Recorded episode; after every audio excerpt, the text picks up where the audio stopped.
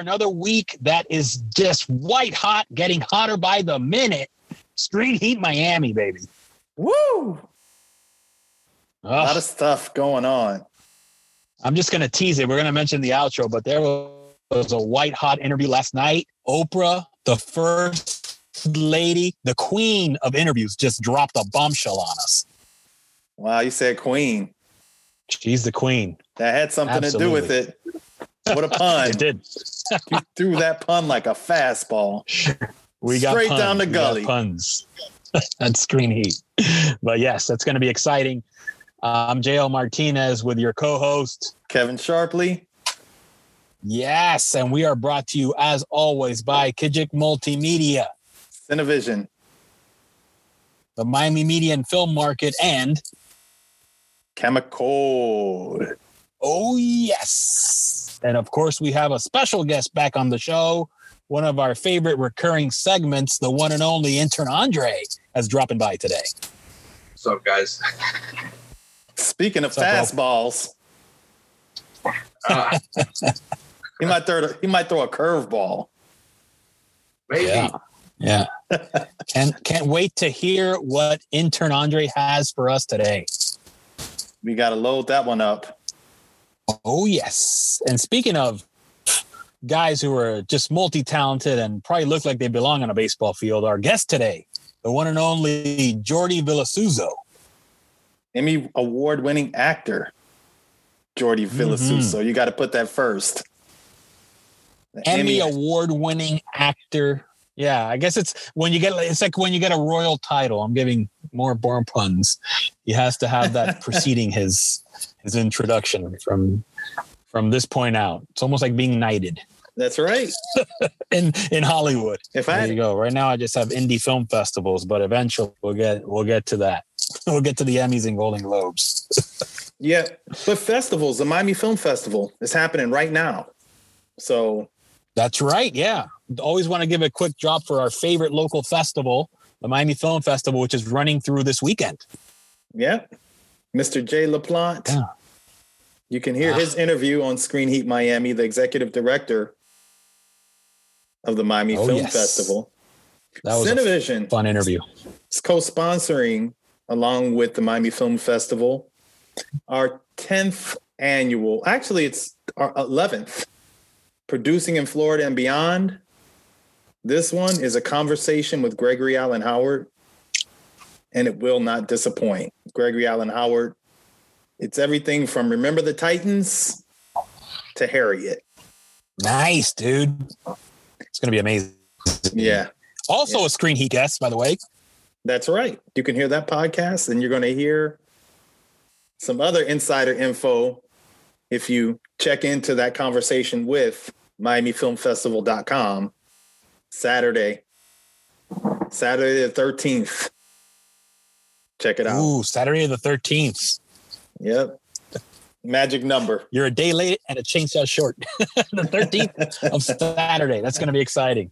Yeah. But uh but yes, uh, we've got we've got some interesting topics before we get to Jordi. Starting with some news, in my opinion, that stinks, which is that you did say you have the puns.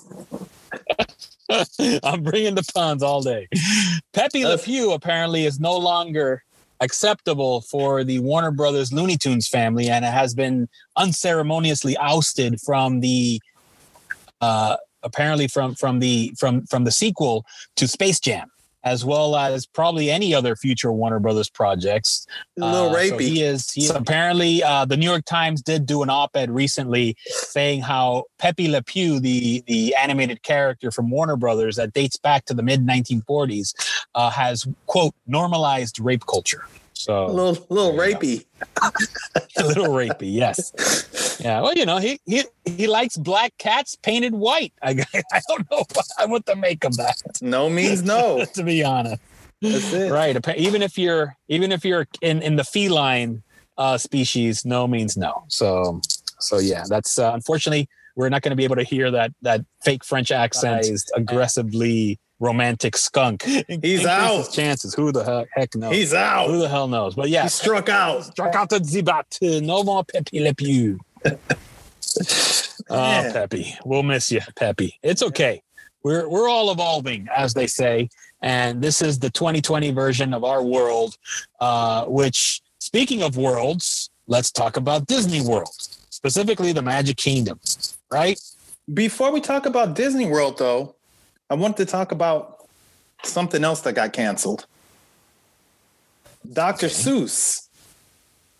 Oh yes, Dr. Seuss. Yes, going back to Dr. Seuss. So essentially, this being the month of March, which uh, a lot of folks uh, who don't have children in school uh, would not know that March is is the birth month, apparently, of the author of Dr. Seuss books, Dr. Seuss, and traditionally this is the month where kids dress up as their favorite Dr. Seuss character. Usually, it's the Cat in the Hat.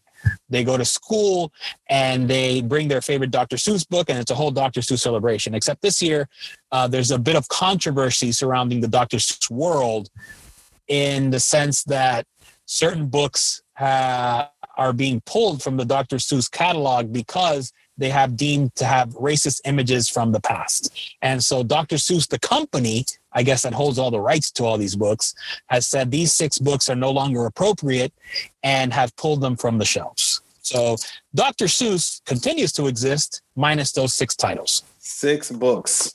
That's it. Yep, that's what it that's what it boils down to. But luckily, their most popular books, including The Cat in the Hat, are are not on that list. So if you're if you're a Cat in the Hat fan, you're safe. They still have a lot of books. Oh yeah, D- Dr. Seuss is the best selling author in the world. Yeah, absolutely. Yeah, he's the number one children's author for sure.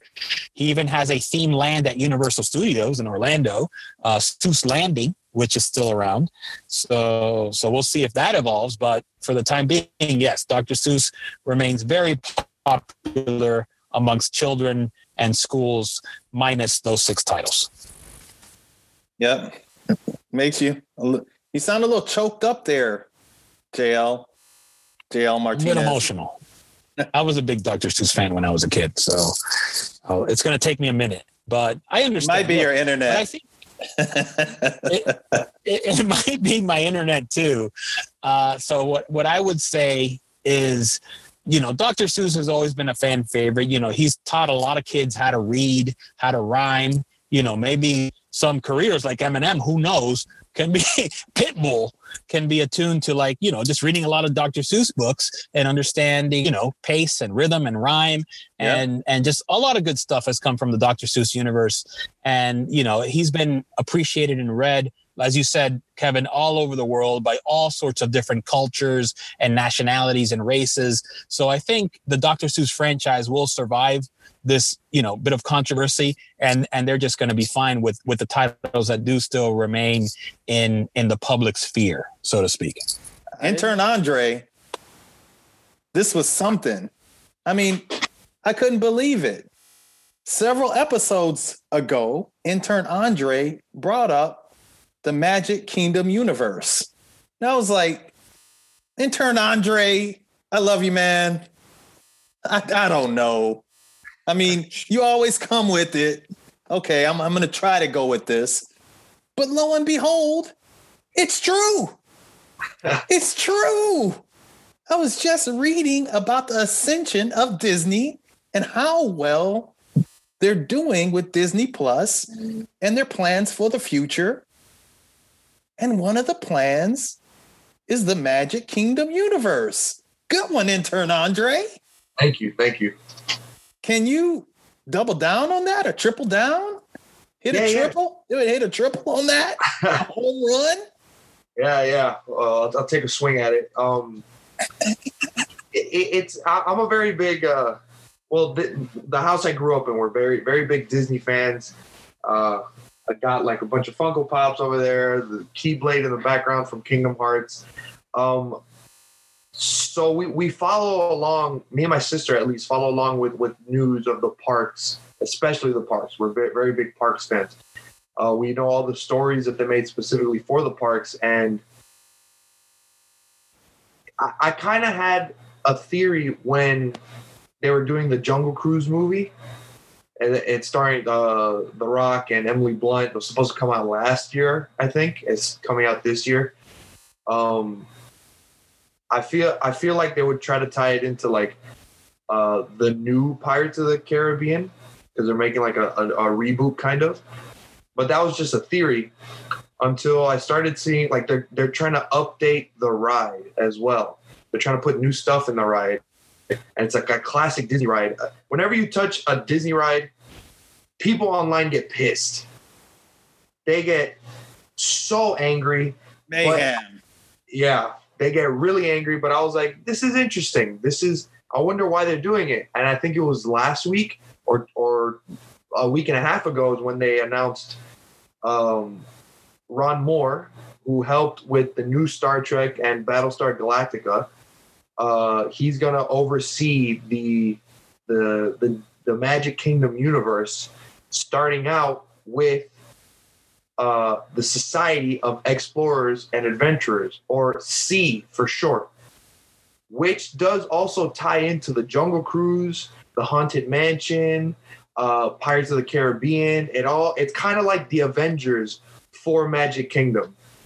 It's very very interesting. Uh, there are a lot of different stories that have already been told in the parks. Uh, no one knows if they're going to go with that story, if they're going to bring in someone new and, and introduce all the old characters with the new character. Uh, it is still very much hush hush right now but for sure they're starting off with the society, which is very very cool. I think as a fan of the parks.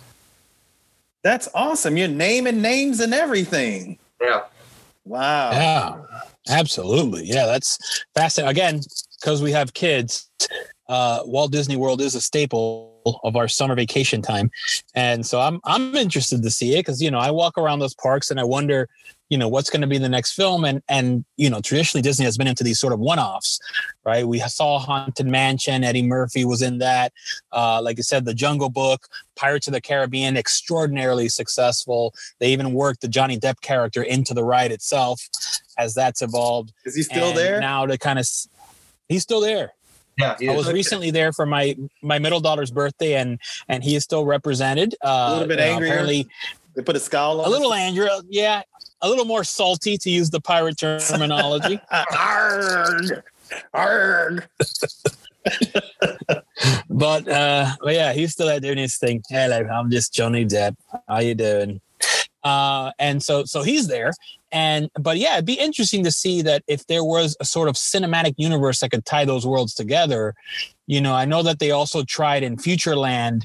You know, there was a Tomorrowland. You know, that was remember that movie that yeah, came yeah. out a while ago that didn't do as well uh, as some of the others. But you know, I think if there's a way to kind of tie it into the Disney fandom, so yeah. to speak, it's a slugfest now.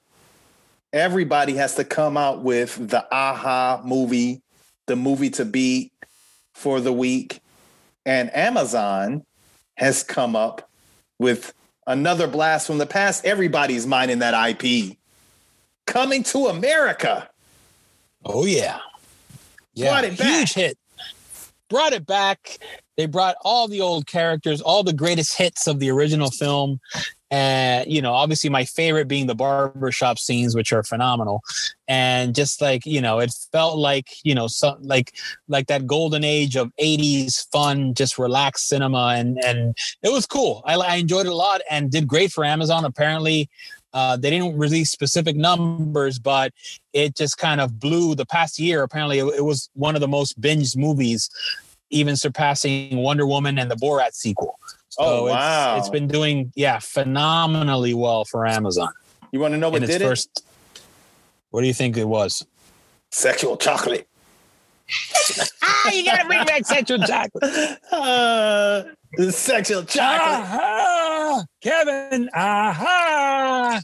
Aha. it was a lot of fun, man. I mean, you know, the first one was novel and it really did have a lot of um, freshness to it. This one was a rehash of a lot of different things, but it was mm-hmm. nice to revisit. And although the story wasn't as intricately woven as, let's say, a Nolan tale, Um, Right. It was good to just kind of relax, sit back, and Ugh. and kind of take it all in. And I did a, a drive-in night that night, so it really worked. I saw the United States versus Billie Holiday, which was just talk about getting hit, hit in the head with a baseball bat. Wow. that one, that'll knock you out. So you need to to bring you back to life. You need that comedy to to get you back up there. United Oh, States, yes. United States versus Billie Holiday. Um, um, Miss Day won the Golden Globe for the her for her performance, and she deserved it. I mean, she took it there. She took it there. She took it over there. She brought it back here, and you know, so that was that was something else. So that was Hulu. So everybody has something that's keeping you glued, glued, glued to these streamers. Yeah, I was going to say it's the streaming wars. They are hot and they're getting only hotter, especially now that Paramount Plus is out, is running around out there. Like every week, it's just a battle for those streams and those subscribers. Those subscribers, yeah. But you know, regular TV had something big. CBS. CBS had something big yesterday.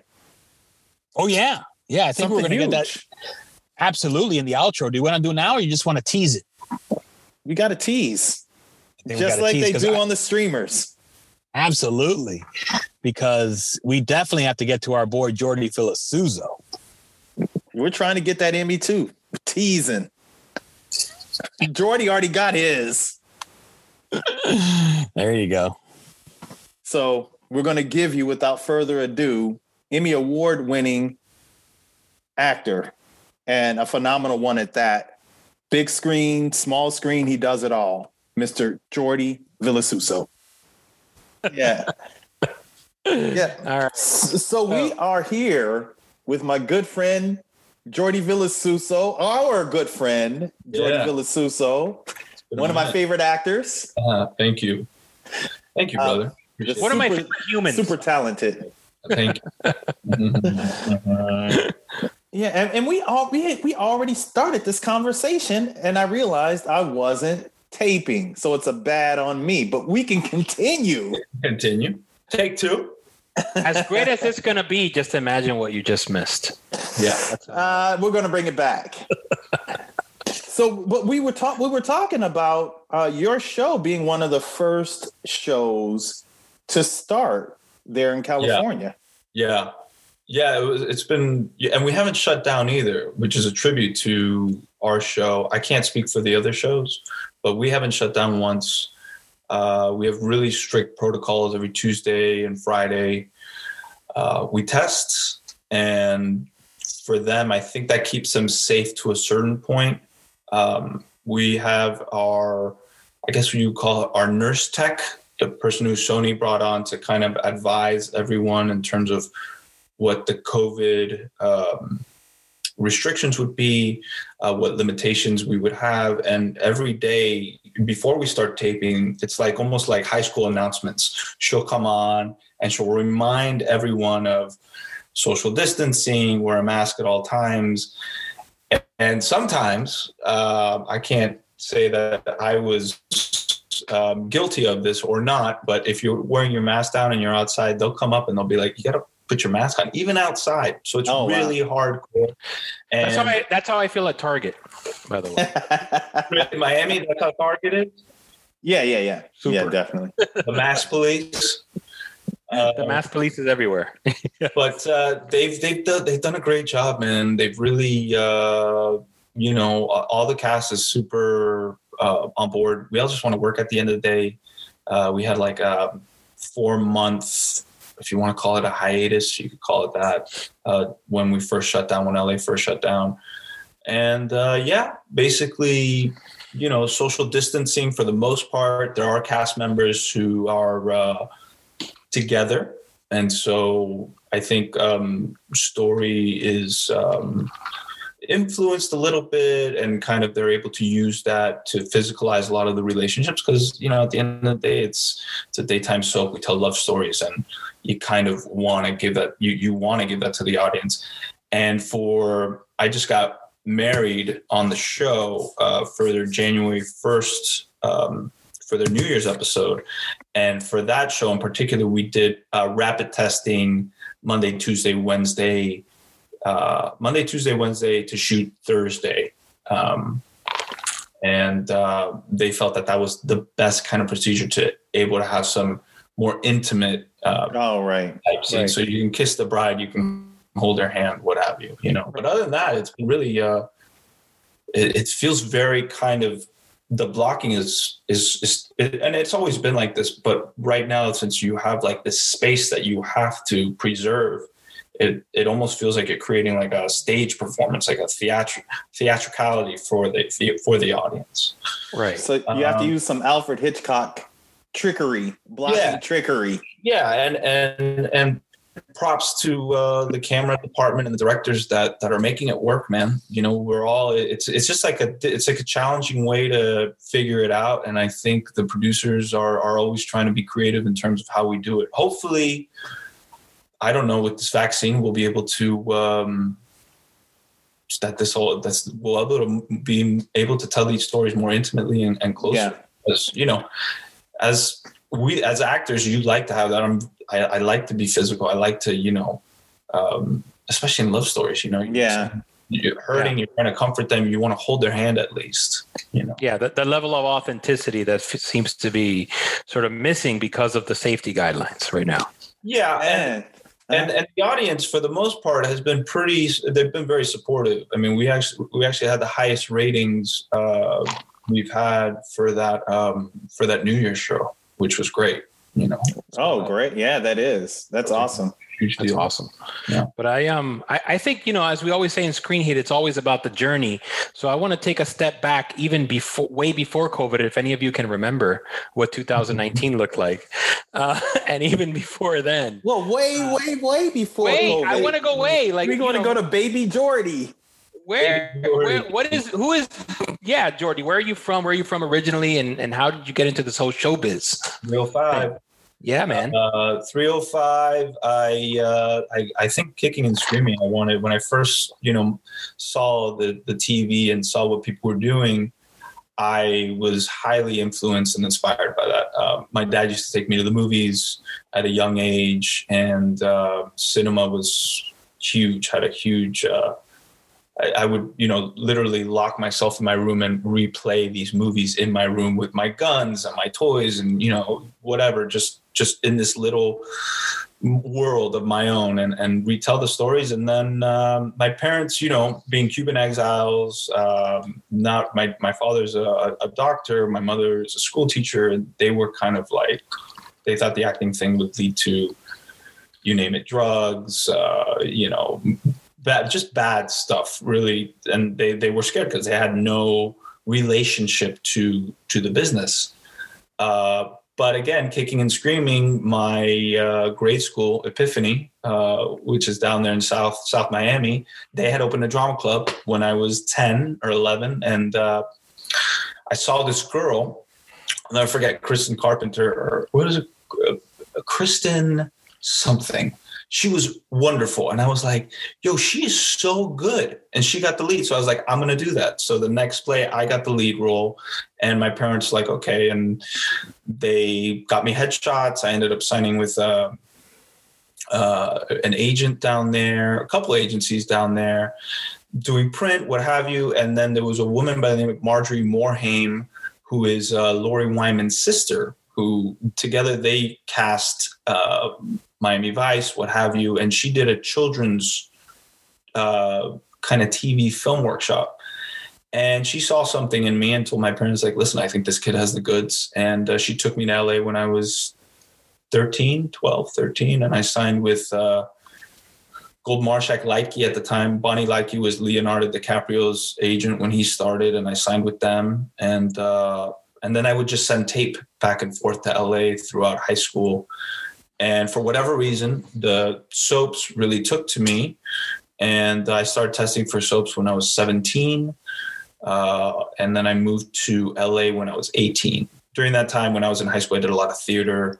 Um, hit or miss a couple shows, whatever was available in South Florida at the time, because there wasn't a lot going on during that time. I someone sent me over Twitter a picture of me on a.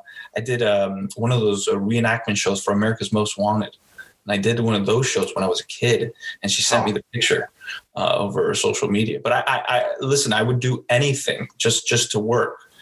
And then when I was 18, that was back in what 1999 um, I had a full scholarship to University of Miami, but decided to not take it and move to Los Angeles and to pursue a professional career in acting in LA.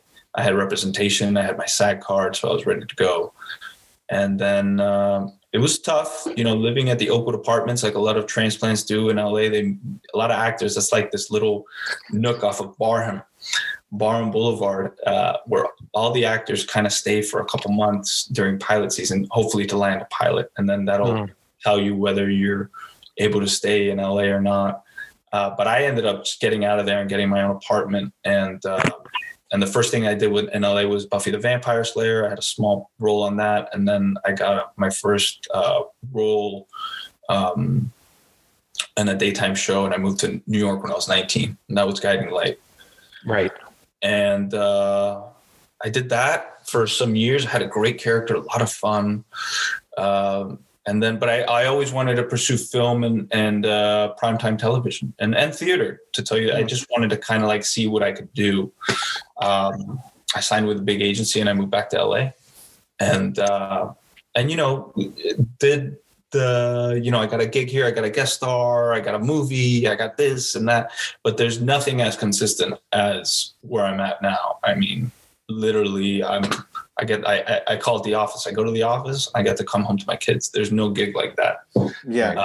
Um, so it's it's great you know and when there's opportunities to do other things if they come up uh which they have. You know, that's usually in the discretion of the producers, but there are things that I'm able to do um, later on in my contract year that hopefully I'll, I'll get those opportunities to do. You know? Yeah. So you started. I mean, you were a young man, and you were really, you know, making your way. So yeah. that path was already clear. 18, 10, because you did say 10, you know, but yeah 18, 19, you know, living in California, New York, the concrete yeah. jungle. It was great. So, so fun. You can imagine. My friends were all going to college and they were watching me on a daytime soap opera while I, while they were you know studying what have you and i was just having a ball in, in new york you were, you were living the dream yeah and it's so funny because i see there's uh, you know you hear people when they know when when you're I have children. I have an eight year old, and she right now she's enthralled with gymnastics. Like she lives for it, and she just knows that that's what she wants to do. And my wife and I were like, "Ooh, gymnastics! You know, that's kids get a lot of injuries with gymnastics. There's that whole theory that they'll stunt their growth, what have you." Um, but the passion and fire that she has for it, I could not take it away from her. I had to encourage it. So my yeah. wife was like, we got to give it to him. And I think when you have that vision at such a young age of knowing what you want to do, I think, at least right now, um, I think you have to encourage that. And lucky enough, when my parents saw me on stage and saw how bad I wanted it, they uh, they were very supportive. Um, right. And you know, thank God I've been able to be a working actor for what close to 20 years now. Yeah. Years, you know? Yeah, that's that's huge. You yeah. know, I, I met you at an acting workshop, actually. Mm-hmm. I don't know if you remember. Uh, Mark McCauley's. I do. Lori Wyman's husband's. I do. I um, Mark for a long time. Yeah, his his his acting workshop. And you know, I still dabble from time to time. For sure. Here in Miami. It's it's yeah. not the easiest thing anymore, but um, you know, there's a lot to be said about having that longevity. You know, for yeah.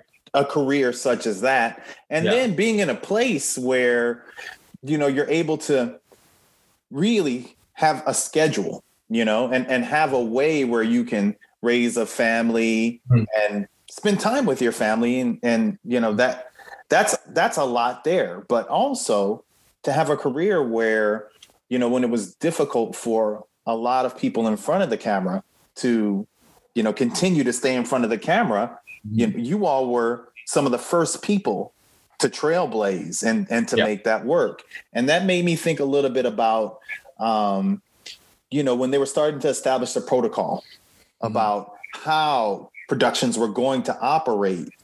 And it made me think, you know, perhaps some of what you all did in those first weeks and months help to inform a way for other productions to forge forward.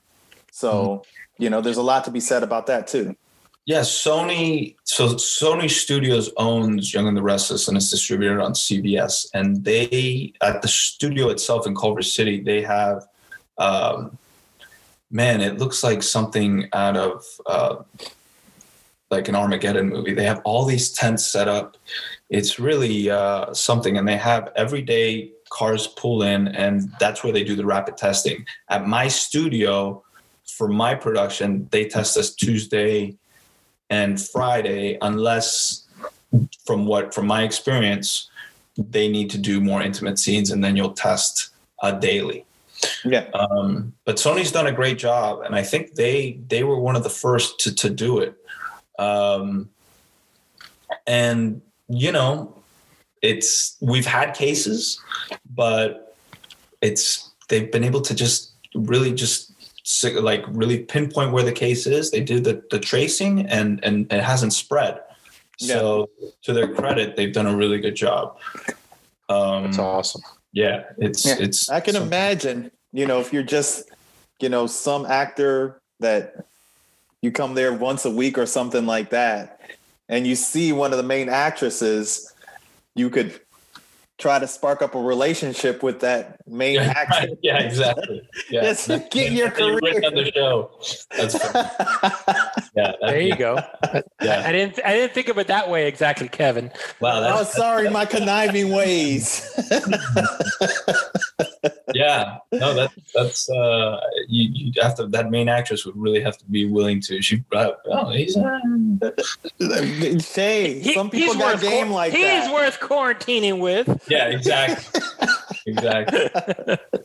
Exactly. yeah but um i do have to talk about because i've worked with you as an actor as well Yeah. so I, you know i do have to talk about your versatility as an actor Oh, because in the piece that we did you learned some fighting choreography in one day quite a bit of fighting choreography you know in, in, in one day and so um you know i have to speak a lot about just that kind of interface on that level too so in in that for me that workshop you were one of the standouts if not the standout of that workshop Thank you. but but also working with you you know in this level and and seeing your dedication to the craft and Yeah. seeing you know the way that you just you know put your head down and get it done and Yeah. get the work done you know so there's Yeah. a lot to be said about that too there's a lot to be said about the training, right? I've I've I've had the fortunate experience to train with some just masters out here.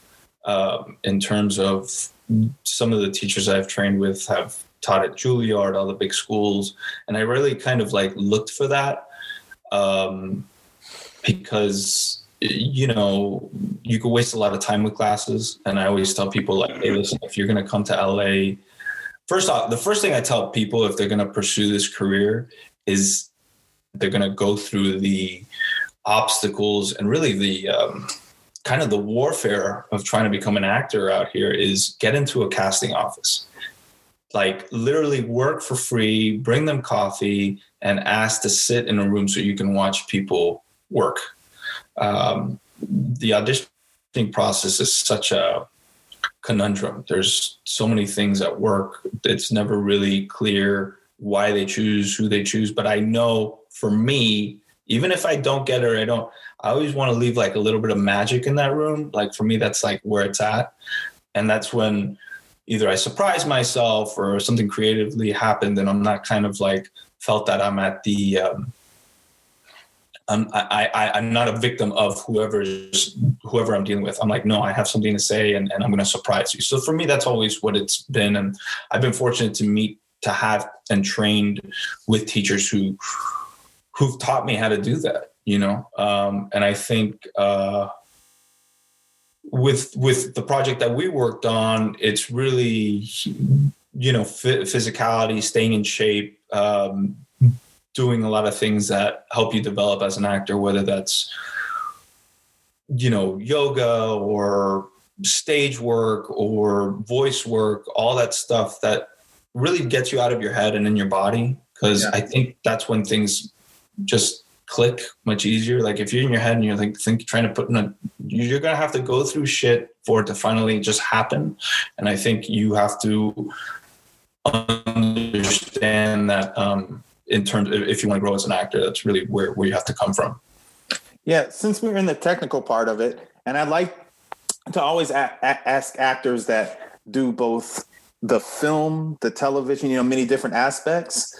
Mm-hmm. Can you talk about some of the similarities and some of the differences between working in the mediums, short form, long form? Sure. So, um, this right now, what I do daytime, this is like, um, I've been doing it for 20 years. So it's almost like muscle memory at this point. It's still acting. Um, and I really try to not fall into the traps of the melodrama. Sometimes you do, you know, you're just like, fuck it. I, you know, I just fell into it. But for the most part, you're trying to stay honest, stay direct, and again, surprise yourself and your co-star. Um, for other thing, and and it's dude, Kevin, it's so fast. Like, I when did I work? I worked Tuesday and my call time was seven. Um, I had 11 scenes. First up, we start shooting at 8:35. 11 whoa, scenes. Whoa! We shot that in two hours. Bum, ba, bum, ba, bum, ba, bum, ba, bum, ba, bum. That's a lot of covers. Uh-huh. It's a lot. It's a lot. It's over, you know, close to 25 pages, and you're just like, uh, and and I'm and I'm grateful that I've had the experience. That I'm like, okay, if I have to go shoot 11 scenes first thing in the morning, I don't want to. The last thing you want to do is waste anybody's time. You don't want to waste production's time. You don't want to waste your co-star's time. No, so I'm off book. I go in there. I, I, I know the words. I know what I'm. I understand what the story is. I know what I'm communicating. So that to me is that goes across all the mediums. Know your lines. Know your words. Like know them. Know them. Know them. Know them. Know them. And that's also for like for me too, and I'm not saying this is true for everybody, but for me, in the audition also, if I'm able to prep before, I like to know the words. I don't like, I'll have the pages in my hand, but for me, it's really just being there and, and listening and, and being as human as possible. Um, film, you know, for me, one of the most tedious things are it's the opposite. You're waiting. You're waiting to go up. So you might get there at seven and then you won't go up till you know two o'clock in the afternoon and it's for a page and a half and so there's all this stuff especially if it's if it's just a new gig you know th- things happen so I, I try to just while i'm waiting just try to stay as centered and kind of preserve that energy. You know don't do anything that'll bring down my energy or anything like that. Um, and then when and then it's and then, then in that sort of medium for, in my experience it's been much more like if you have a great director um, someone who understands and, and is in that vein of hey i want to work creatively. I think this is interesting you'll be able to t- discover things together and, and ah, that, right. that's really cool. Yeah. Like you have a director who's like well let's discover what this is together like you're already coming in you're ready. Uh, you know do this one for yourself or you know uh, just go completely in the opposite direction. And I, there's been times when i have had that. Um, and then um, and that, and that's basically it. I mean theater you have you know six weeks of rehearsals sometimes less but for the most part that's usually the um, the standard. And then um, you discover things along the way. Um, but yeah i mean it's all about really just being super prepped and then being open right? You want to be open to whatever happens. You can't be stuck in this idea of no this is this is the way that it is because you may you may be way off so you need to be able to open and be as fluid as possible with whoever you're working with absolutely, and and it takes me back to your your indie film work. Uh, you know, I, I want to talk about that great film you made, "This Modern Man Is Beat," which was a phenomenal performance, and how visceral and how real that felt, and how natural, uh, and how shocking I imagine to some of your audiences. Uh, but it was such a powerful performance. Uh, so I want you to talk a little bit about the process of getting ready to play that character in that particular film that that's probably that's up there on my kind of favorite things that I've ever done, and and it's so funny because it was a short film, got a lot of accolades, but I didn't make any money off of that, and it wasn't right. like something that tons of people saw. But to me, it was a story that the production value was off the chain. David Schroeder and Alex Merkin worked really well together, and, and David, you know, to his credit, raised a lot of money and was like, we're going to do something really, really special. And he did. Um, and when I first got the script, I was like, um, I, I, you know, I was interested in producing it. I wasn't even interested in acting in it. And slowly, uh, David started dropping little ideas. Eh, why don't you think? And I was like, ah. So I said, let me, let me really think about this. Cause this guy, first of all, the material is pretty scary. Like the guy's, the guy's got major PTSD and, um, he's done something that's just horrible. Um, and how am I going to humanize this? And you know, thank God I've never gone through anything like that. So it was really kind of saying like, hey, am I willing to go to this these places and uh, and and do this story the justice that it deserves and give Habib like a real, uh, genuine voice. Um, and David was super supportive. And uh, when he when David in the in the beginnings of producing it, when David signed on Alex Merkin, the director, um, funny enough, I know Danny Pino, who Alex had worked with before. Danny's another fellow actor from uh, South Florida, and you know I got to see some of the work that Alex did, and I was just like, all right, I'm signed on. This guy's going to take care of me. And Alex, and I've done now two other films with Alex. Um, so and we still we actually texted a couple weeks ago. He's a great guy and super creative uh, personality. And uh, i felt very safe. And um, and and also when i had the lead um, part of the process whether this was planned or not was me auditioning other actors. So alex was already seeing what i was doing kind of what I was trying out. And he, you know, he kind of led me and we went together on this journey of Habib.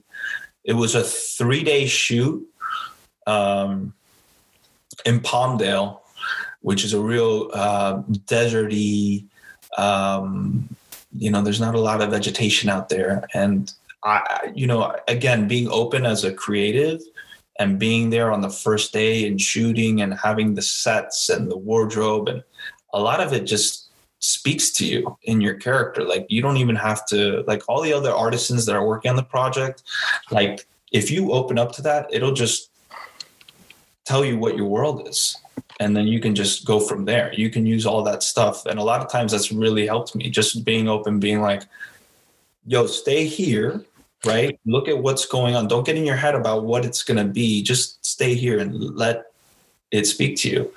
Um, and I think in in the collaborations that we do, I think that's that's really helpful. You know, yeah, because it's collaborative at the end of the day. Like I like, I don't want a boss or a director who I'm necessarily afraid of, or I feel like they have more power than I do and I've had those experiences. I want a guy who's like, no, man, like, let's have a, and that's what it is. At the end of the day, it's a collaboration.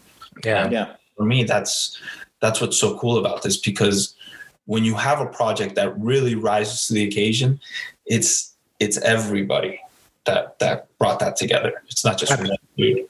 Yeah, no, absolutely, and it just kind of felt like the way in terms of the end film and the end product, as well as like you mentioned the the location. It just felt like very suffocating. Like this guy was trying to break out, but it's just the heat and the situation and everything around him was just pushing him to make this ultimate decision, and everything just kind of worked perfectly within the scope of the film. Obviously, yeah, so, yeah. So yeah, it's it's really fortunate that we that we had that, and Alex, to his credit, was super keen on shooting in that particular area. He wanted it to be reminded of um, um, what's that? Um, no, um, Old Man Country. was that? Um, that film? No Country for Old Men. No Yeah, the Country Coen for- brothers. Yeah, absolutely. He Felt wanted like to that. have that kind of feel to it. He was very clear on what he wanted. Yeah. And when he said that, I was like, "Yeah, man, I'm I'm all with that." You can't go wrong with that. Academy No. Award winning uh, Yeah, turn there, Javier Javier Bardem. yeah, yeah. And um, you know, I'm a big fan. I brought the movie in and um, and flew you and uh, I believe Alex too for Yeah. uh, for the screening for my organization That's and right. for the, the GMCVB. So That was great. That was Yeah. a great. I think I was there too, Kev. oh yes, that's Was- was right. That was at the Little Haiti Cultural Center. I That's remember right. that screening. that's right. yeah. That's right. Yeah, but you know that that's and this is again we're having a master class here.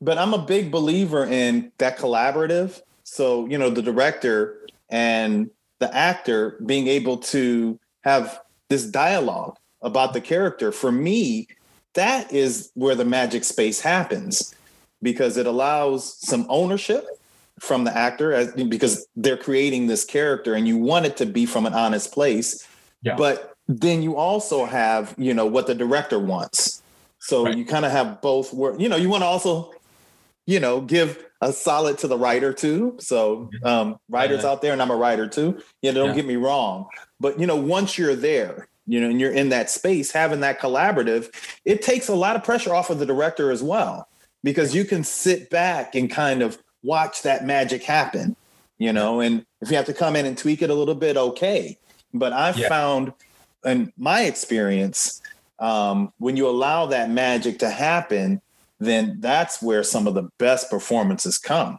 Yeah. So, And it's usually it's usually something really like you said, it's something really subtle from the director. It doesn't have to be a long conversation. yeah Especially with a character like Habib, like where you know during shooting I'll just I was really to myself, like, you know, part of the process for me was just really staying with myself and not, you know, you see other people and not kind of fraternize with the crew or what have you. You kind of want to just like stay uh, you know, personally close to whatever you're you're going through in the direct, you know, for directors to know, just for me as an actor, I just like like just give me a snippet. If you're really clear on what you want, just give me a snippet and let me digest it. It doesn't have to be this a long-winded conversation. yeah Um, because then again, you're like you get all up here. Um, so yeah, man, I I uh, I totally agree, and and and a lot of actors don't like even having the conversations. A lot of um, whether that's egocentric or what have you. For me, it's I, I like it. I like having that, especially in the beginning, and then you a director who has a lot of clarity on what the vision is will just give you little little little pieces of bait just to kind of go off and, and do your thing. Um, can you talk a little bit about the the long form movies so i know Yeah. you, you played a killer um, played a killer. I've played, uh, yeah, I did a, a show down there called South Beach, which was a lot of fun. Kind of almost, it was almost when like streaming took over, kind of missed that mark by a little bit, but uh, it was a great experience. I've done Yeah, that was a that was a Hulu show. I remember that. the Hulu show. wasn't that was that Bi- bill o'dowd's Yeah, that was- Dowds. Dolphin, and then you did an indie film called Magic City Memoirs, which was a feature like back back in the day. back back in the day. Yeah, that was uh, JD Freitas. We're we're connected there. The screening connection continues on that. Yeah. We Yeah. interviewed um, JD last year, Yeah, so I, and uh, funny enough, you guys had uh, Carlos Gutierrez on too, another Yes. director, right? I was just talking to him after the holidays. Uh, he's got a the movie that he's God bless him, man. The guy had an incredible drive to do. Um, what was the movie called? Uh, Well, he, he did a feature Lockdown, called right? Lockdown. Locked In. Yeah, with Locked Mena In. Suvari. Yeah. yeah, And I take my. I remember that script. God, he's been working that for for years, and he just had the tenacity to just stick with it and finally get it done. So hats off. Absolutely. Um, the um, the yeah, I love playing villains, man. There's something so freeing about it. Not necessarily what, that what they're doing, but like there's something that uh, you know you can kind of go to these places and have these conversations and uh, that are really not where you come from as a human being, but you also, as an actor, you're given the benefit of trying to understand these people as human beings. So there's a lot of history I feel like that goes into them. Um, I remember when I worked on um, on South Beach, um, the director had given me a bio. He had written a bio of the character, and I was like, "Wow, okay, this guy, a, a, a guy again. When you get something like that, like when he's got like a full page bio of where he comes from, mad respect, mad respect. So I really appreciated that. Um, so I, I like to do that as well. You know, just kind of like understanding certain things, and then and then I usually just let it go. But to me, that that's part of the process. Um, and yeah, I've you know I've worked with um, I've had the benefit of working with people like Andy Garcia and seeing how these uh, these pros work and how you know as a young man kind of trying to learn whatever I could while being on set from seeing how they learn or how they what their process is. Um, and uh, yeah, I don't know how much more I can speak about uh, that unless you have questions about what the the particular show or, or movie. No, there is something that you know what I tell my students, and this is more like in the technical, and I think this is on both sides. Is I tell them, you know, you should know your character from the time they're born until the time they enter into yeah. that particular, whether it's television or whether it's Scene. film right. or yeah, the, yeah, until the time they enter that there, because then instead of you know just operating off of what you think should happen you operate off of the motivations of the character and you know what the character would do in that moment. So yeah. that that preparation uh you know says a lot. And yeah and and and again it's uh depends on the project. Like if you like I literally just went through this. Like I, I got a, I had to put myself on tape for for a pilot, and it was very little, very little written about the character. And it's like, okay, well, what am I doing here? and, my, and my wife, who who usually helps me with these tapes, who's uh, kind of a disgruntled, uh, not wanting to call herself an actress, but she's a very good. Uh, she just has great taste. Really knows, understands, and we have a very easy way of communicating what it should be. She's like, "Do you even know what this guy is?" And I was like, "Babe, I have no idea what I'm doing." So we literally had to step back and take another look at it. And finally, I think I got something. But, you know, with a lot of things, it's just sometimes, and, and directors, and I've heard directors say this, and I feel the same way. It's like when you can, all those things, I'm, I'm not denying what you're saying, but when you can be the most human uh, on screen, people call it being natural what have you. That's in the same vein. Well, I'll just call it human for now. I feel it's such a compelling thing to watch on screen. You know, yeah. That honest, be, I can't take my eyes. I, I can't take my eyes off of it. I really can't, and that's yeah. That's what I'm fighting for. Um, it's uh, it's hard, um, and especially when you can find the humanness in a character eh, who's supposed to be the, the, the, the villain of the film or the bad guy. You know, you're like, oh shit, I'm I'm empathizing with this horrible human being you know right but but i think that brings up interesting points about humanity and finding humanity in every character right and the and the reasons why the positions they do and that like as opposed to the old school westerns not everything is black and white you know the world is full of gray oh so, yeah. Right? So you find justifications in the good, the bad, and to use the Western phrase, the ugly. Yeah, for sure. And that's interesting too, because it makes you, for me, it makes me look at human beings as not one, not black and white. It's like, no, there is, there's a full human being who made some probably not, not some good choices, but you're still like that, that was a human being at the end of the day. Something happened that spiraled into whatever he or she did. Yeah. And it's it's oftentimes said, you know, you're a hero in your own story, even if you're a super villain. Even Yeah. if you're a villain, you know, Yeah, there's something driving. you have driving. to find that huma- humanity in it. Yeah. yeah. Right, so No, Well- abso- absolutely. All this conversation makes me miss going to the movies. I really yeah, yeah, me have too. I have like a huge proje- I have a projector in my house that I'll put on. It's just, but it's kind of like a pain in the ass to put it up every time. But when I get those moments, those two hour gaps between parenting and work that I can sit and watch a movie, it's just like, oh, oh, it's so cool. Yeah, Uh, yeah. Have That- you guys got the movies down there? Because I know theaters are open down there.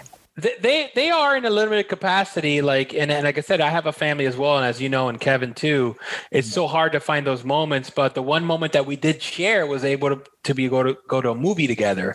And so yeah now it seems like it's out there like the Silverspot which is in downtown miami they're sort of opening up now uh, but it's really and this is something that me and kevin have to talk about all the time on screen heat which is the industry right and where it's going where these theatrical debuts are no longer as important so long as they serve the streaming wars right? So now you have these kind of day and date. So now you as the consumer have to choose do i want to go to the movies with my whole family and spend 100 bucks or do i want to stay home and spend 10 bucks a month and watch it on disney plus or amazon or, or netflix? Yeah. For me, there's something to be said for the spectacle. Like I like sitting in a movie Yeah. theater, turning off my phone, having to stare at this, you know, huge screen and and being affected by that and not having any distractions. Hmm. You know, when you're there, you're sitting there. It, it, it's just it's a lot, and Yes. I, I really enjoy that. there's Uh, certain movies that you have to see. You know, with the the big grand, you know, buildings and you know, you're out in space and you're, you know, there's just certain movies that you Yeah. just cannot get that same experience. No matter, I mean, there are some people who have home theaters that are as big as you know the theaters that that we go to, but you know they call it the big screen for a reason. So yeah, certainly I missed that. One thing we should talk about on the next screen Heat JL, and I'm going to bring this up now, is uh, drive-ins have made a big comeback. It looks Yeah. like Yeah. we're gonna. It looks like we're gonna have a drive-in downtown. we, Actually, all, we, we have one it's actually did it open up already? Emilio and Gloria Estefan's son, Yeah. uh, Na- Nayib, opened up a, a, a drive-in in downtown Miami. Very cool. Yeah, which is super cool. But but again, I think that's all like almost there. And the Netflix experience is great, and the drive-in experience is great, and I love it. But I think part of what's still missing, and going back to what uh, what Jordi said, is not just watching it on a big screen and being and experiencing the spectacle and the surround sound, but in a community of people that you've never met before, total strangers Oh, that are experience, yeah. reacting to the same moment at the same time as you are. Yeah. They're laughing, they're crying, they're cheering for the same moment as you are in the that gives me goosebumps. Yeah. And I don't think that any sort of streaming service or even a drive-in because again you're isolated in your own little cocoon Yeah. can replicate. No, definitely not. Yeah. definitely not. and and i hope to god it doesn't go away because um when things go back to normal that's going to be i'm saying it, it's going to be on my bucket list to go back to the movies. I really i want to i want to go. I want to have that and i want to see a great great movie. I want to have that experience. I want to laugh. I want to cry. I want to hold my daughter's hand. I want to see her have you know the experience too. Um god i think the last movie that I saw was um, in the movie theater was the one that won Best Picture last year, the Korean film. Parasite. Parasite. That's a that that's a great one to see in the theater. Actually. Right? Oof. Yeah, they're super so- powerful. yeah, yeah. It was really, really cool. Really well done. Yeah. Um, Yeah, that that and then you know obviously something that you know we're all a part of and have been and still are film festivals, right? Yeah. So you're in this community of filmmakers and producers and artists, and you're all kind of sharing these experiences, and then you go to the after parties and you talk about it. Like that kind of like to me, film is more than a business; it's more than an art form. It's a community. No doubt. Yeah, it's And- like a living, breathing thing. Yeah, it's a living, it's an organism. And when you Yeah. sever that, I feel like even with Zoom chats and all this stuff, which is awesome, that technology has been able to keep it alive. I feel something very real and very visceral is missing right now from our Okay. industry. No yeah, and I've I've been you know heartbroken because we have a film that's been doing really well on the festival circuit. Um, I would have said last week we've been to eleven festivals, but you know we have two more that we were just accepted to. One in Bristol. Um, yeah, and so that's definitely a place I wanted to go. You know, and Yeah. you know it's been in festivals around the world, and I've definitely wanted to go and have that camaraderie and seeing your film up on the big screen Oh, is a entirely you know it's entirely different experience um, one thing that i'm happy about and we've talked about this on Screen Heat Miami we actually the very the ne- next episode that's going to come out amc i had some stock in amc that was just like doing terror it was beat it beaten to a pulp up until december. And then january came and i saw it going up and up and up and up and up. And then these traders um, that are on a subreddit The Reddit started- kids. the yeah they started um, talking about Ga- um, GameStop was first, and then uh, Black uh, BlackBerry, and then AMC, and it Oh. shot the uh, the stock through the roof. wow. Congrats. And yeah, and AMC. Well, I did okay. I didn't have like you I, know, I keep telling Kevin he's buying fifty lunch. thousand dollars, and I Next- wish I would have because I'd be a millionaire. Next time I see Kevin, he's buying lunch because he's into Reddit. He's into like Yeah. AMC, GameStop. He's into like what Elon Musk and Tesla. He's Yeah, buying there- lunch. there was a guy who put fifty three thousand dollars in that stock, and he came out with sixteen million on the other side. Yeah. Yeah, yeah. So I was I was happy had my little bit, but I was like, oh my god. I was wondering if I should Wow. put in a little bit more. No, it's too late. But anyway, because of that, it saved AM. Well, it didn't save because they were already on their way, but it made sure that AMC would be able to weather the tide at least into the end of the year or the beginning of next year. That's which great. you know, hopefully it's enough because then the vaccine comes back. So that does give you hope. You Yeah. know that if it's the biggest theater company in the world. If they're going to be able to weather that storm, then you know, hopefully, you know, we'll be able to as well. So um, we're I think we're coming to the tail end, and I'm, I'm I want to rush in as many questions as I can as we come to the tail end. But you said something a little bit earlier that really sparked my interest, and maybe it's something I'll be giving you a call about later. But you said that um, at first you thought you might um, step into the ring in producing um, this Modern Man is Beat. Have you thought about producing further? You know, whether it's you know small screen fare or big screen fare or short films, stepping into Yeah. the ring. Yeah, I have. Um, to be honest, um, it's just a lot of work, as you It's know. yeah, yeah, yeah. Don't I know it? And what it is, I for me more than anything, it's um, getting captured by that idea that you can't say no to, and I have yet to feel that. Um, it comes, you know. I think we all have seasons, creatively speaking, um, that you just get whew, something grabs you, and you're just like, "Oh God, okay, now I have to go down that road." Uh, hasn't happened yet.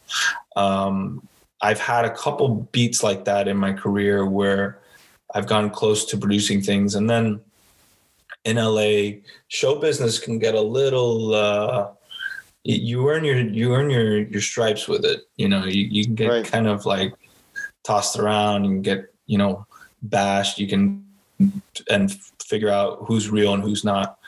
Um, you know, I, I would definitely. Funny enough, people have talked about this modern man being made into a feature. Um, that's something I'm into. Right. Um, but you know, right now, um, I'm just enjoying this ride. To be honest, uh, I really have been proud of some of the work that I've done on the show. Um, I've been happy that I've been able to take care of my family. You know, some of the most trying times is between gigs for me. I had two children. I didn't have a I didn't have a consistent gig out here and it was it was tough you know made me really question like well i'm i can't be selfish anymore having children is the most selfless act i've ever dealt with ever ever been able to be part of um so but to my wife's credit and to my friends' credit, they're like, "Stay the course, bro. Stay the course." So for me right now, it's it's this and um, and just doing it to the best of my ability. So so hopefully, when a producer does see some of my work, even though it's on the small screen, they'll be like, "Oh, he's interesting. I'll, I'll use him." So never, always, always staying sharp in terms of what I do, and and grateful. And then, yeah, if something does present itself that's like interesting, I'm ready to go. But as you know, Kevin, it's it's a real producing is is no joke, man. You really yeah. have to be willing to um, be patient and uh, go through a lot of trials to to bring your project to fruition. Yeah, uh, takes a lot of sacrifice, man. And, yeah, uh, you know, and and also you got to like know like who's real, who who and who's not because talk is cheap, bro. Cheapest mm-hmm. currency in this town. Yeah. And, uh, you know, you, fool around really, and waste a lot of time. Yeah, you know, and I've been down those roads and um, had some fun while I was doing it, no doubt. Um, but for the most part, it's uh, and it's a learning experience. You learn a lot about what this this business is. You know. Yeah, we have um, one of our guests, uh, Carlos Rafael Rivera, who's a composer. He composed the music for um, he actually won an Emmy for Godless, and he also composed music for The Queen's Gambit. And sure. so um, I was listening to an interview. It was actually an interview with Frank Scott, the creator of The Queen's Gambit, and okay. he said it took 30 years for oh, the Queen's Scott Frank. Uh, Scott Frank. These Scott people Frank. with the two front first, no, first and last. No, I, know, uh, I know Scott. I know Scott. Scott directed me in a pilot uh, for Fox with Paul Giamatti. Oh I wow! To, I got to meet Frank and work with Paul. Uh, that was 2016, maybe. I never saw the pilot, but it was. Yeah, that, um, yeah, that wasn't too long ago. Yeah. No, no, and and I got to work with Paul, who's one of my one of my heroes. Yeah, mine uh, too. I'm a big yeah, Billions fan. He's he's he's he's amazing. Uh, but Scott is uh, he's awesome he's he's a great great director and writer. Yeah, I mean, I, I love both of the shows, but um, he said that it took 30 years for The Queen's Gambit to make it to the screen. It went through so many directors, so many you know writers. It was going to go on the big screen, and then you know finally. So it does. It takes time. You know, yeah. when you're when you're producing, yeah, some and, things and again, move fast, some slow. Right, and if you have that, if you find something that speaks to you, whether it's I got to be an actor and knowing that at six, or you read something and it just like compels you to move forward and you're willing to make the sacrifice, then I think those journeys are really worth pursuing. But I, I feel for me in my life, it's just like you're struck by this vision. It's like, okay, I, there's something here that's and it comes and goes and there's times when you you feel it and there's times when it's like okay it'll come. It'll happen. Um but yeah 30 years um took carlos gutierrez i think like 10 years for for uh lockdown to or locked up to come out. Um you just got to be willing to to weather that storm man and yeah. really believe that the story is worth telling you know? Yeah so just spoke about journeys. We're, as I said, coming to a little bit of the tail end of this, but there are two questions that we ask we ask our guests at the end of our Screen Heat Miami journey.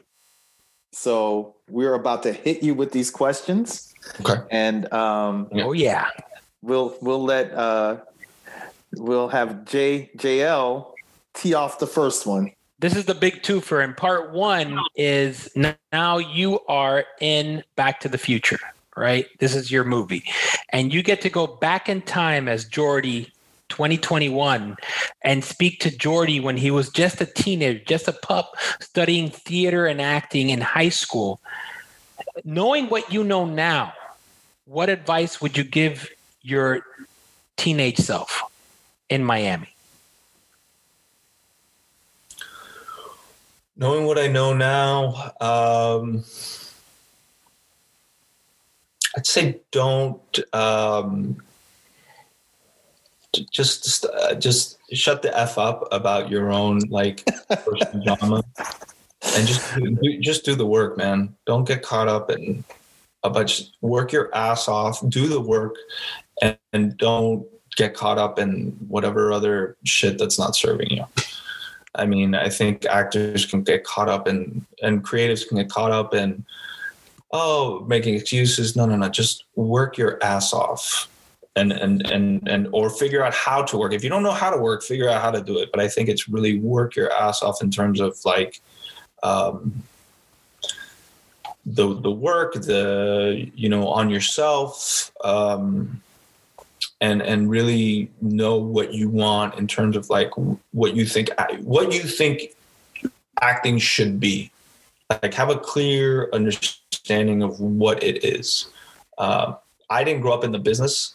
Um, my kids have by default and i kind of am proud of that because if they, they want to pursue a crazy career like acting or something the allure is taken away from it you know and i think for for me as a young man like there was this whole allure of what it was and i was so like well what is this now it's like no it doesn't matter it's like i understand what it is and i have so so much more of an understanding of who i am in this business um, so I, that's what i would say to myself i'd be like shut the f up dig your heels in do the work Love it. yeah Great Great. Yeah. We might have to put that on the website. Shut the F up the and do the work. Do the work. Yeah. Do the work. Um, so I'm going to tee this one off, and I have to say, uh, you know, you're super humble. You know, you've had tremendous accomplishments, but I have to let the I have to let the audience know that you're also an Emmy award winning actor. Although you know you don't uh, put that in the front at all. So that for me goes hand in hand with this question, which is I would have put that in the shelf right here. Like that's Right hey don't forget guys Look what I do. if we were live, we would have demanded it. but um, but and this is important, and I'm learning too because I'm still uh, in front of the camera from time to time. sure Um, what advice would you give actors, both actors that are trying to get in, actors that are already in, um, for their careers? Um, again, I would say if you're gonna start doing this, you definitely start on theater. Like get you know, get your licks in theater. Really start there, and and get your licks. Even if it's picking up a like go through the best plays from the last 10 20 years read those plays and then understand understand them understand the text understand why they were so important and got all these accolades. And then also get into a casting office. You know that whole casting office thing is uh, that's almost like uh, you know that's when you're up to bat because first impressions you know if you kill it in a room you'll have you may not get the role but the director will be like man I got to remember this guy for another role. And then the casting will be a fan of you and they'll keep bringing you back in. So it's really understanding that audition process. And I think the best way to understand it is by sitting in a room or by going to, you know, one of these.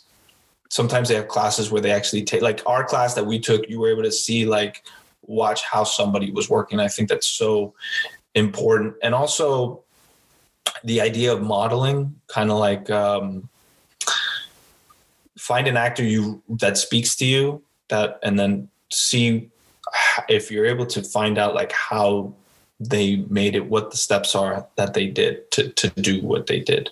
Um, it's all there. You just have to kind of figure it out. And that's the thing about really this career. It's kind of like there's no way to skin there's not one way to skin the cat. Like you can just you could be creative about the process and you can kind of discover like how it, it will really serve you. And it'll take time, but have fun with that part. I think people at the end of the day, they all want this end result, right? They want to be uh, in the trades and have that movie come out, but you got to enjoy getting there and, and finding the, the love of that too. You know? Great advice. I mean, we can't we can't put that whole bit on the website, but uh, but it'll all be on the podcast, Kevin. That's right. That's right. But that was a nice, you know, multi-layered. You know, the meat. So get the meat of it, but also understand the bread of it. You know, Yeah. so awesome. He's Mr. like a Vince medianoche, a Cuban man. You got the meat and the bread. I'll take it. Best sandwich in the world.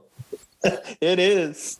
Um, thank you for this uh, cafecito shot, Yeah, for sure. sir. Told you guys. Hopefully, I'll be out in. LA pretty, you know, soon enough. We have we have that. one festival. Our first festival that we that we um that we got in with the film I told you about, uh, the Slamdance Emergence, Slamdance Emergence. Um, they didn't do an online version, so they've just waited, you know, until until all of this is over to actually do the festival.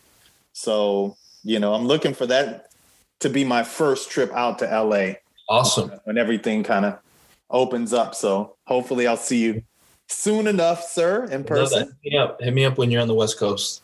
Absolutely. Uh, but thank you very much. Uh, this was not only your journey, but it was something that's tremendous for people both in the industry and people not in the industry. So thank you, Thank sir. brother. I appreciate you guys. I appreciate what you're doing. Thank you, Thanks, guys. Jordi. We got to You're keep the man, bro. 305. 305. And we are back. That was Ah. an Emmy, Emmy award worthy interview.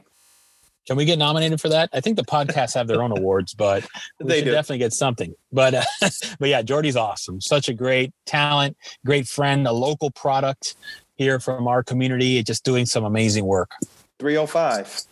Keeping it live all day, all day, all day, my friend, every day. every day. But yes, I think now we've teased it enough, and we need to get to this just sultry tale of royal epic proportions. Mm-mm. Fizzling. Fizzling. So, someone that comes from our industry, uh, actress turned royal, turned media mogul, Meghan Markle, and her better half, or I guess her other half, Prince Harry, or He's I guess former Prince Harry. half of that not sure how that works.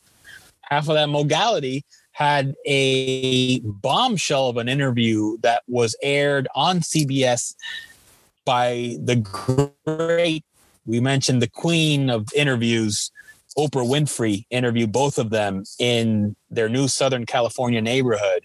She's so good. there was just one bombshell after another.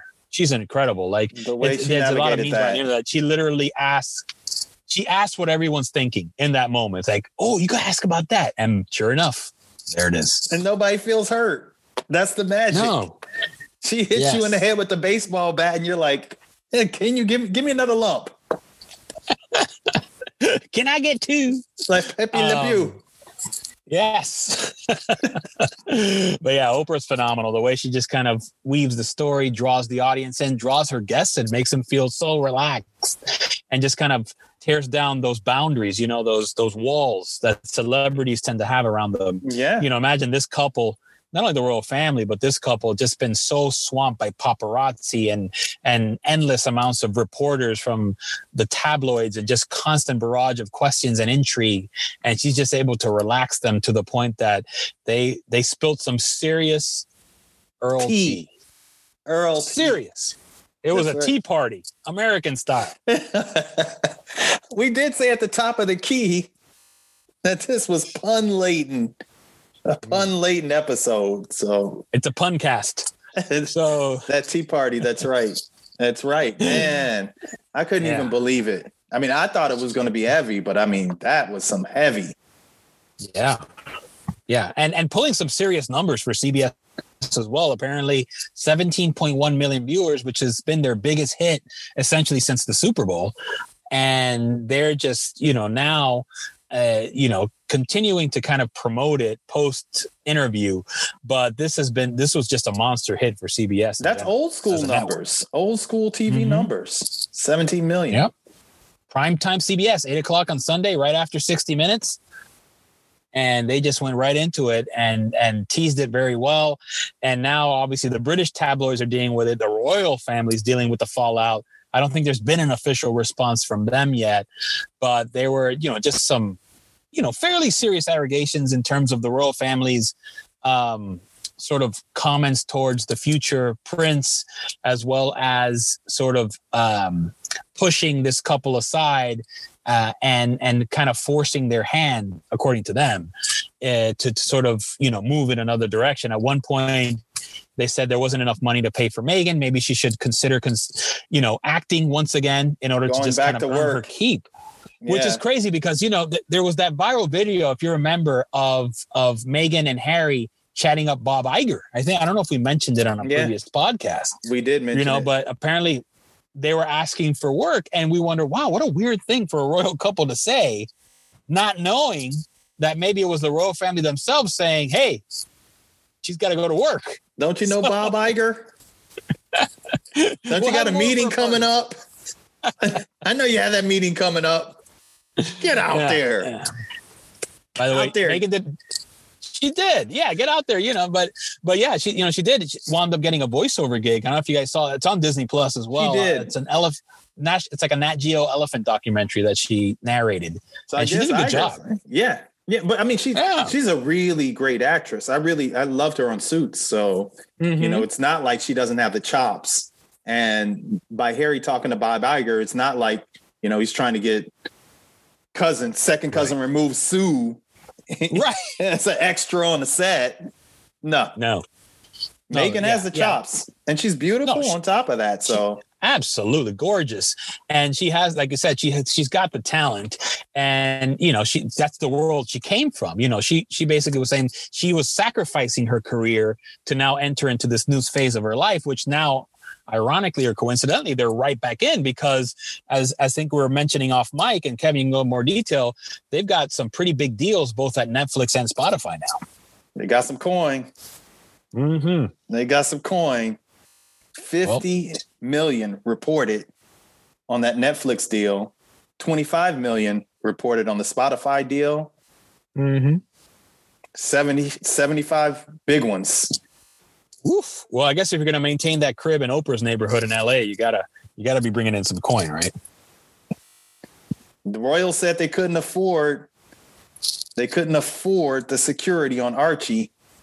Right. They had to get out and make get out there and make that money. So Right. And and and what about the foresight of Princess Diana actually leaving a sort of independent trust fund? I'm assuming it was for both sons, yeah. uh, but Harry was able to sort of tap into that in order to make this transition happen. Which you know now in hindsight couldn't have come at a worse time. Essentially, right at the beginning of the pandemic. As we were about to go to lockdown, is remember when they were making that transition from London to Canada and then ultimately to LA with the help of another Mr. Tyler industry. Perry, Mr. Moneybags Mr. himself.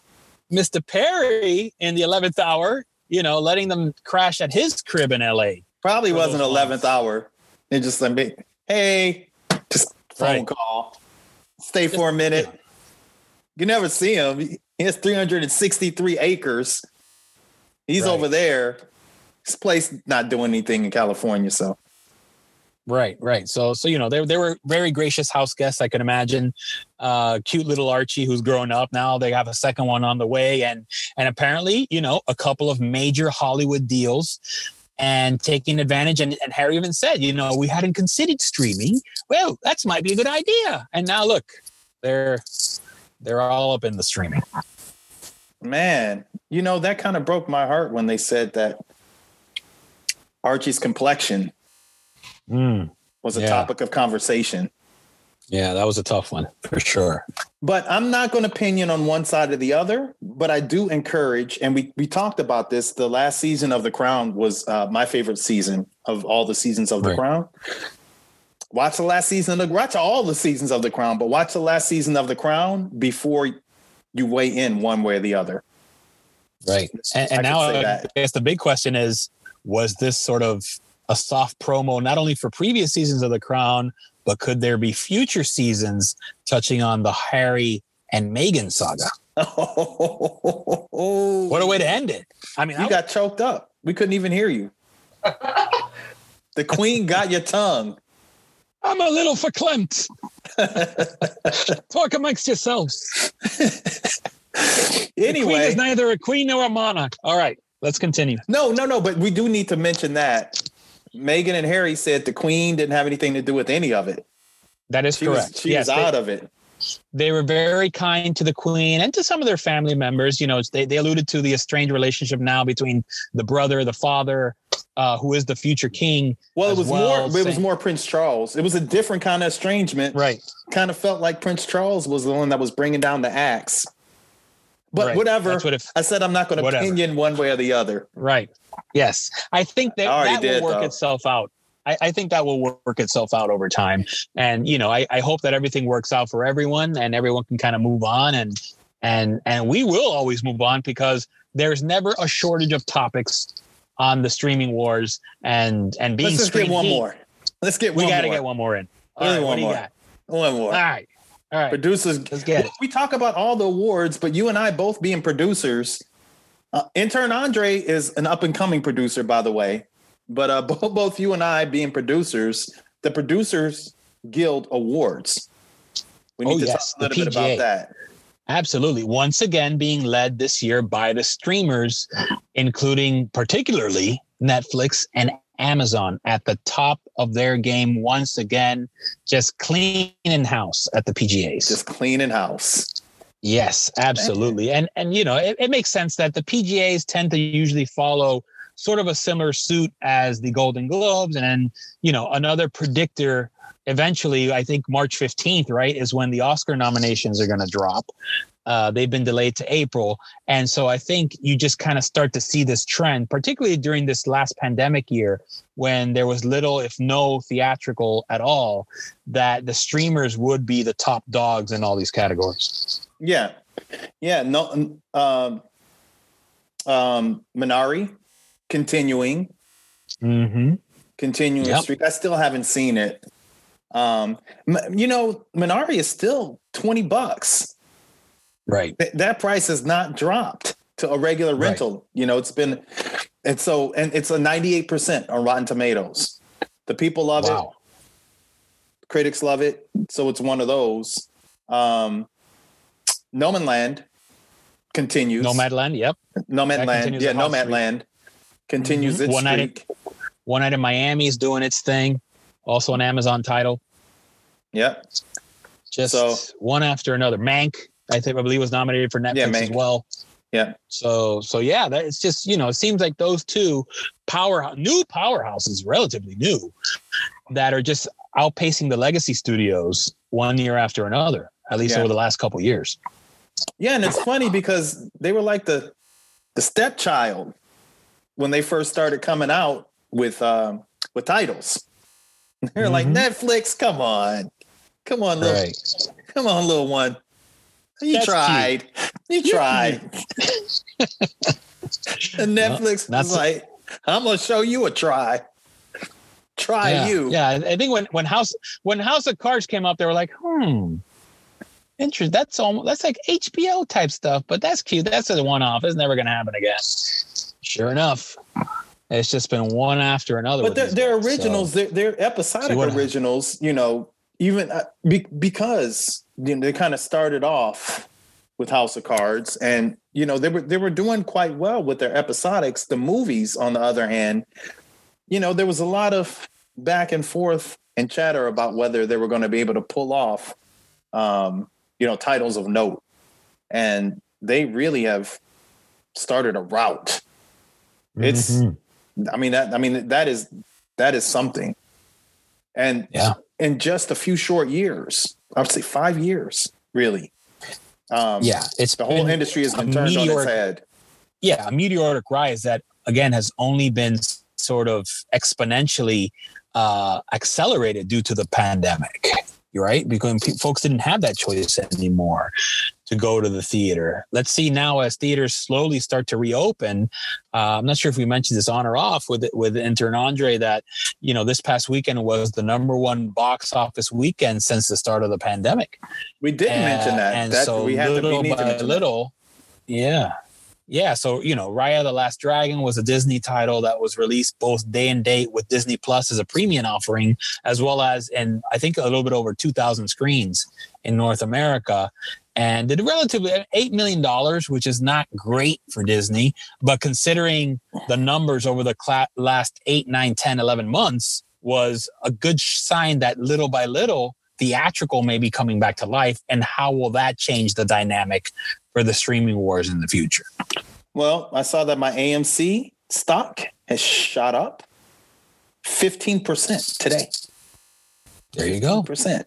So that's saying something. Cinemark Yeah. up one one percent. So Yeah. and you know, I I received the vaccine uh, on Friday, the first shot of the vaccine, and from what I understand, the Biden administration wants to have enough vaccine for everyone by the end of May and reach herd immunity by the summer, which Right. means you know moving towards the end of the year you know things should return to some kind of normalcy i mean i know there's some states that just totally opened up they're like woo texas yeah they opened everything up but right. And you know there'll be an effect for that. And that you know will i think in the short term boost some sales. But you know it's really feeling like the pendulum is swinging towards uh the favor of the theaters doing okay Right. and coming back so Absolutely. Absolutely. Yeah. So let's see what ultimately ends up happening if these theaters go back to full capacity, particularly in the major cities. You know, we know that New York and LA does drive the majority of theatrical exhibition. And as they start to get back to 25%, 50%, eventually 100% capacity, you know, will the studios then, first of all, start to respect uh, you know, sort of the the timeline, right, for theaters to allow that that exclusive window, or will the premium Disney Plus versus day and date with a theater become the norm, as But the Warner Brothers is- is, has been claiming to do? they have to respect it and i'm going to tell you why. Because there's a lot to be said about the tent pole and we talked about the tent pole in Jordi's interview. Um, and so i think disney especially now they need that tent pole feeling Mm. that huge boost from the theaters with those marvel movies and so if Right. you have to respect one sector of your business, that means you have to respect the other sector. So they're going to need those releases, those Marvel releases for uh, the theaters. And the theaters then will come back and say, okay, if you're going to do this for the Marvel releases, then we need this much for these other releases. And then, you know, everybody kind of falls falls in suit after that. Warner needs some some of that tent pole feeling too. Viacom does too. So theaters will be back. Right. Oh, yeah. yeah, they- they'll be back. I don't, I don't, I don't know, Kevin, if that's your AMC stock talking or you, but I will. uh, maybe it's a little bit of both. But uh, but yeah, no, absolutely. I, I hope so. I, I just you know, I, obviously being you know film guys like we are, we love the, the the idea of a communal experience of watching something in a in a communal setting in a darkened theater on a big screen, uh, which is you know something that one thing that the streaming wars hasn't been able to emulate at least yet is that sort of communal gathering of storytelling, which I hope man. survives all of this and, And- and and- grows. And, and as a producer, I mean, you know how it feels to see your film up on the big screen. I know how Right. how it felt to see my film up on the big screen, and there's nothing like that feeling. So Oh yeah, and there's nothing like the feeling of Screen Heat Miami, baby. Yeah, we are that's right. We're gonna keep it rolling. Intern Andre hung with us to the end. So Absolutely. um, thank you, intern Andre. Thank you guys. And remember that was that was a Screen Heat exclusive. We have to go back and see which episode. It had to be around episode 28 or 29 that we brought that in. I might have another exclusive. It's another prediction, maybe. oh, They uh they snagged a that Disney snagged a writer for the new Haunted Mansion, but they're buying Guillermo del Toro to direct. oh, that is that is something. Okay. Okay. Not confirmed yet, but you know it, it's out there. It happens. You're right back. I mean, you know, you're back with us all the time. But Yeah. okay, we're looking for that. You may have just Looking for opened Pandora's labyrinth there with that one. So we started with the pun. We're going to end with the pun. thank you, thank you, JL, and thank you all for listening. I'm Kevin Sharpley. and I'm JL Martinez. And this is oh, an intern Andre. And this is the Good one and morning. only Screen Heat Miami. Pum! Dá.